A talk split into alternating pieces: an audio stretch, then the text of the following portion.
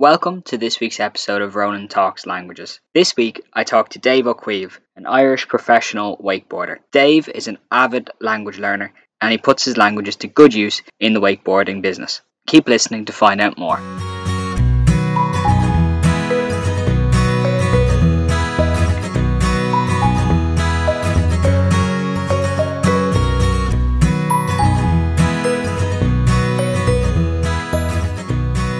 How are you, Dave? Thanks for joining me. Very well, very well. Thank you very much for having me on. How are you doing? Grand. It's a, it's an absolute pleasure to have you on my show. So, just going to have a quick chat about your language learning experiences and your experiences in the water sports uh, sector, I suppose. Yeah, absolutely. Yeah, I mean they're obviously so different, but then they do intertwine in different bits. For me, learning so I speak French is, is my second language, and it wasn't a learning curve as such. As in, it was kind of just something that I've always been able to do. So I learned it at a very young age. I think maybe two and a half, three is when I kind of I got exposed to it. So basically, my parents sent me into a French school in Dublin, and I went in there at a young age, and you just do everything through French. And it's kind of like learning English is, is how I almost describe it. So you're just exposed to it and you just pick it up. I've learned a little bit of Spanish since, and you almost have to like learn the endings and learn the drills and all that. Whereas with the French, it kind of just came as I grew up. And yes, then that kind of fast forwarded. I stayed in the French school till I was in fifth class. So I actually went the whole way through. And you're learning like maths through French, you're learning geography through French. So it's quite difficult. And the speaking was always okay, but it was the spelling definitely gets a little bit more difficult. Also, French don't make it easy as well. No, I mean, no languages do. Even English, like we're terrible the way we have different things. But uh, yeah, so I learned that, and then I went to normal school after that, and I actually went completely off French for a while. Because uh, when I left, it was I'm going to say bittersweet, probably leaning towards the bitter end.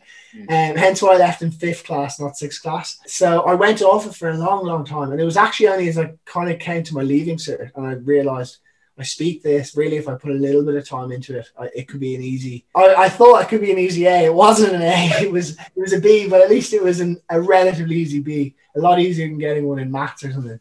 Yeah. Um. So I did it then, and then I ended up doing it for uni- in university for a year as well. And it was then when I kind of started to see like, oh, it's actually quite valuable and then traveling as well it comes hugely into play. Is there any reason like you went to a french primary school? Because it's quite an unusual thing. Very unusual. So most kids who go there they have like a parent who's french or a grandparent or maybe they've lived in france. A big reason a lot of people go is because as you get into the secondary school of it it has the ib so that so let's say parents who are traveling or whatever they might have to move country the kid can stay in that international baccalaureate but my reason was very uh, was uh, nearly I'll be shot for saying it, but basically my mother isn't a huge fan of religion. And obviously in Ireland, most schools are Catholic, Protestant, whatever it might be. And so she just kind of looked around and the French school had like it, it's religion neutral. Now French was obviously a byproduct. My mum loves the idea of her kids being able to speak French as well. But that was the reason, very unusually. So it was quite quite strange. I was one of two or three kids in the class without without a French parent. And like you know, when you went into first year, like you have first year of school, like secondary school, you obviously yeah. did French then. I didn't actually believe it. You didn't. I, I, said I went off it. I really went off it. I did Spanish. Oh right. Uh, so what did you do? Spanish was it, or is it? Did Spanish, yeah, and obviously they cross over massively, and, and that's kind of the great thing about a lot of languages. But did you find that when you took up the Spanish, that the learning curve was less than like your other classmates? Yeah, massively. Ma- um, I mean, yeah, because obviously there's so many words like piscine is swimming pool in in French and piscina is in Spanish. So it's like a lot of the words. If some like if I don't know it just makes sense. A lot of the crosses over quite well, so definitely helped a lot. But I was very bad at spelling. Like I mean, I was bad at spelling English as well, but it, I found that was where my I got stuck always. Okay, right. So like you you did the French. Like, do you think you maybe went off because you were like almost pushed down like a blind alley? Yeah. So obviously, I think like, and I always say this to my mum. I'm always like, okay, like it's great to go in the French school, particularly at the really young ages you don't even you're not aware of learning or whatever and then i would say maybe like third or fourth class it's good to come out because it changes a, a little bit at that point it, they almost advance a little bit sooner than we do so when you're in sixth class in in a french school you're actually in first year it's i'm never going to be able to explain it but basically yeah their education gets a little bit harder earlier and so that at that point i think it would be nice to come out, and even socially, it's it's different in there for sure. And um, obviously, you're not. There's very few, let's say, Irish kids in the school, so obviously it's different to society out there, and there's definitely a cultural difference. When I went in, like I hated school in the French school, um, and it wasn't because of French; it was maybe just the culture in the school. And then I was really not that into it. And then come secondary school, I actually really enjoyed myself, and I didn't want to leave come sixth year. So, so like, how have you been back to France like since? Yeah, loads. So, so that's the thing. So I I did go a few times, maybe like 15, 16 for a, a few events like wakeboarding. And I just kind of nearly refused to speak it, which is terrible. And then it was like, come. So to give a background, when I went into university, I did one year and then I, I left uh, to go wakeboarding full time. And it was then that I learned it was really valuable. So, for example, like two or three of the international judges are French. So then all of a sudden, I was like a barrier and I was able to chat to them. So, the next thing you know, I was like, oh, this is actually quite useful. And then the same with other athletes. And obviously, in a competition, everyone's friendly, but there is a bit of hostility. Yeah. And then, if let's say you can you can kind of break down that barrier with a French athlete. So you can kind of have them in your corner and they can maybe tell you about the course or what's going on. So it became hugely kind of valuable to me then. And I realized this is actually quite nice to have. So yeah, it's, it's, it's interesting how it came back around in the end. Has there been any like wakeboarding tournaments that you've really like you've been in a situation and you're like, okay, I need my languages to get me out of this hole? Not out of a hole. I have had in a in a coaching scenario actually. So I was in Dubai and I was basically coaching these. I, I do it on the side of competing, and I was coaching these. I'm going to say they're Lebanese. I'm not 100% on that. Um, but there was these three big guys, and they were really difficult to teach because generally, like small petite people are easier to teach wakeboarding because mm. uh, there's very little strength involved. And I just couldn't get through to them, and they were really struggling. And then eventually, I was like, and this is one of the first times I cracked open my my French, and I just started speaking to them in French, and it really broke down. It didn't, I wouldn't say it got me out of a hole, but it definitely helped kind of gain their attention to kind of actually give them a bit of an advantage. I wasn't then just some wakeboard coach. I had a bit of kind of education, which I think they maybe admired or liked maybe it's not even the language it's the effort. Yes exactly exactly. You're obviously a full-time wakeboarder. Can you tell me a bit about your um like any special achievements or anything that you've had? Uh, yeah I mean, I mean i would say the biggest achievement has been like the lifestyle it's given me obviously. Hmm. minus the last 18 months it's been like incredible. Obviously the travel side of it's been phenomenal. So definitely the lifestyle obviously there's been events like I think at the end of 2019, I came fourth in the world, so that was a big one. But it's it's definitely the lifestyle uh, that's that's been incredible. Like I basically spent the last the guts of the last eight years on like traveling to to and wherever more or less I either wanted to go or, or was invited to go or whatever it was. So yeah, that's definitely been the best thing about it. Yeah, and I've seen you've been a, a part of a bit of TV presenting. How was that? It's been good. Yeah, that's also then just when you think. I remember thinking when I stop wakeboarding now, I won't be doing some of the travel so much. And then TV presenter came in, and you're traveling even more. Uh, and that's actually been great for for the languages as well. But so how that that came about, I was just doing a bit of YouTube stuff, and then I got invited to that. Um, but it's been great because, for example, there's like a French Canadian cliff diver who's one of the best female divers, and, and even just like being able to have small talk with the divers because my job with the cliff diving is I interview the divers after they dive. So it, it's on live TV, and then they're like, now down to Dave, and Dave's with, and then whoever it is. So even just a small talk before to kind of maybe calm their nerves if they're nervous to go on, on TV. As if they're or, nervous to go on TV after they've jumped off a cliff. I know, yeah, I know, but it's funny uh, for a lot of people. It's the diving's simple; they're used to that. It's the TV side that, that might have them anxious. But yeah, so that that's been nice. Obviously, hasn't been a huge part, but it's just nice to have the language there as well. Would you ever give a TV presenting in French or Spanish a go? No way, no chance. No. I struggle with English enough. I'm terrible. Um, I remember I tried. Uh, I don't know. It's obviously wakeboarding, but it's not on the back of a boat or anything. It's on like a cable. Yes, yeah. Where did you uh, try that? It was in Marbella. Ah, yes, I know the spot well, yeah. And um, I don't know why. I was probably about 16 or 17. I was like, I'll give that a go. That sounds okay. Bear in mind, I can't skateboard for my life. And it's like we got it got to a corner and like it's a yes, real like yeah. it like swings around like it doesn't just like go like that it like swings yeah, and all i remember yeah. being is like fecked off and like waking up backwards in the water with like loads of people pulling me out. Oh Um, no, yeah, yeah, that place in Marbella is pretty brutal as well. It's one of the older systems, so they maybe don't have the finesse. But yeah, it basically swings around, accelerates you, and then you're just out of control nearly. It's, it's pretty tough. But yeah, that's so there is two sides to wakeboarding. There's the traditional, which is behind the boat, but now kind of I'd say uh, not the future of the sport, but potentially from an Olympic point of view anyway, the Yeah. future's there.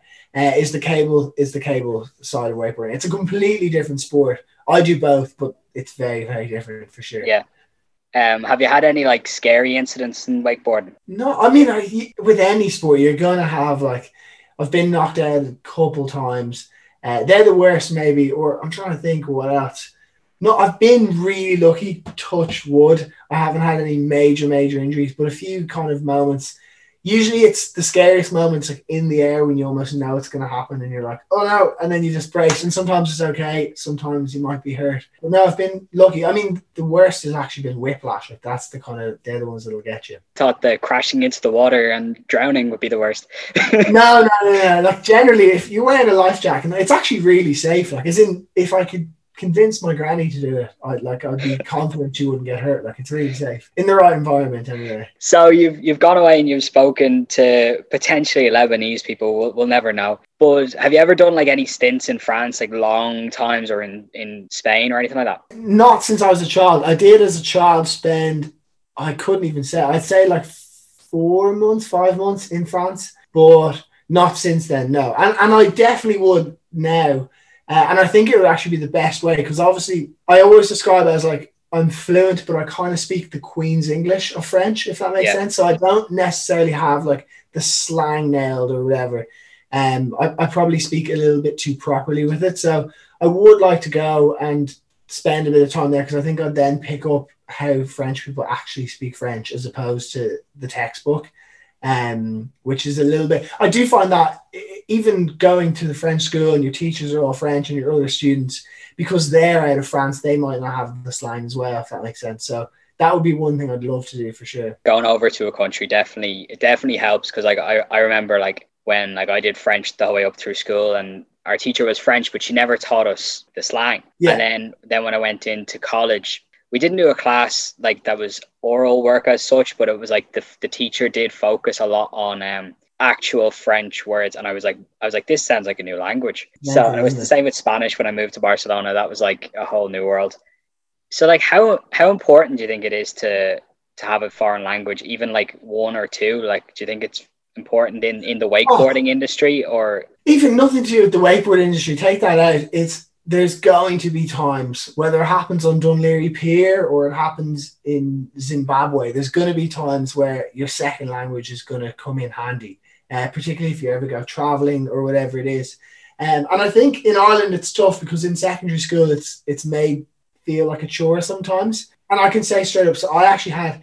Do you ever hear of the TV presenter Derek Hardigan? He's the uh, TV3 weatherman. You have a look of him up after this. He was my Spanish teacher in school, and he for for first year only. This is before Hollywood found him, and he went and he, he pursued that career. But he was brilliant. Like he was just a brilliant teacher, and he made it enjoyable. And then after that, we had a series of good teachers, but it wasn't the same kind of experience. If that makes sense. And I think that that made me realize that there is definitely the opportunity for it to be an enjoyable way of learning. Because I think in Ireland, it's particularly Irish. Like let's most people, let's go a spade a spade. Most people are like, oh, I've Irish next or whatever.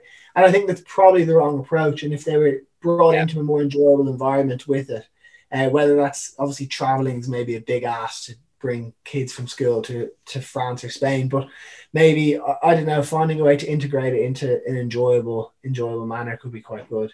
And but yeah, you never know when it could just you you see one someone speaking a language that you can also speak, and it's it works to your advantage. yeah, going back to your point about Irish, like I hear this in the corridor as well about Spanish, and I actually get offended. I'm like, wow, I'm, I'm doing my best in that classroom to make a to make a subject enjoyable. Um, know, yeah. The Irish teachers are really, uh, really probably struggling then. I know. I must. I, I feel bad for them. You don't. When you're a kid, you don't even realize. You just.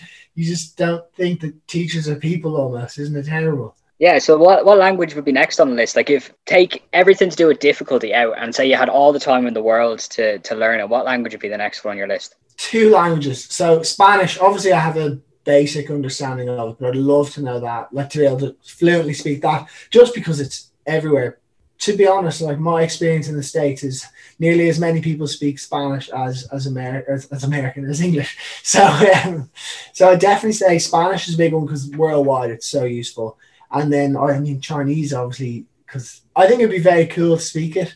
Um, I think it'd be very difficult to articulate it, but I think it'd be really, really I think it'd be very practical as well. And then I mean it'd be nice to just tick off like French, Spanish, Portuguese, uh, Italian, all those ones, because then you're you're free to go around Europe and South America and, and everything like that. Um, and they're all reasonably similar. I'd say Portuguese is on a different level now. To be fair. I know, like I can understand quite a bit of Portuguese just from reading it. I have a lot of friends on Instagram and stuff like that who would post in Portuguese, and um, I guess because I speak Catalan as well, which would be very similar. Okay. Um, the French and the Spanish overlap to almost create Portuguese. Okay, okay, okay. Yeah, um, yeah. I saw on your on your YouTube you have a how-to guide for, or not how-to guide, but how-to videos for wakeboarding, right? Would like would they be for absolute beginners, or are they for like people who've been doing it for years? Everything. So there's there's everything from the very first time you wakeboard to then really advanced tricks. I generally would say the vast majority of them are based around kind of intermediate level because that's probably the most popular kind of like that's where people go to watch videos to learn more. Obviously, there's less people learning advanced like tricks, and then first timers probably don't even think to look up a video the day before they just arrive and, and try and learn. Um, so yeah, the vast majority is kind of beginner to intermediate. So if someone's interested in seeing your videos, how can they see them? Uh, just to type in David OC into YouTube, and uh, there should be like hundreds there. So they can waste many hours. Thanks so much for joining me, Dave. I really appreciate it. No worries. Thank you very much for having me on. Thanks for listening to this episode of Ronan Talks Languages. Be sure to follow me on Instagram, Ronan Talks Languages Podcast, for more information.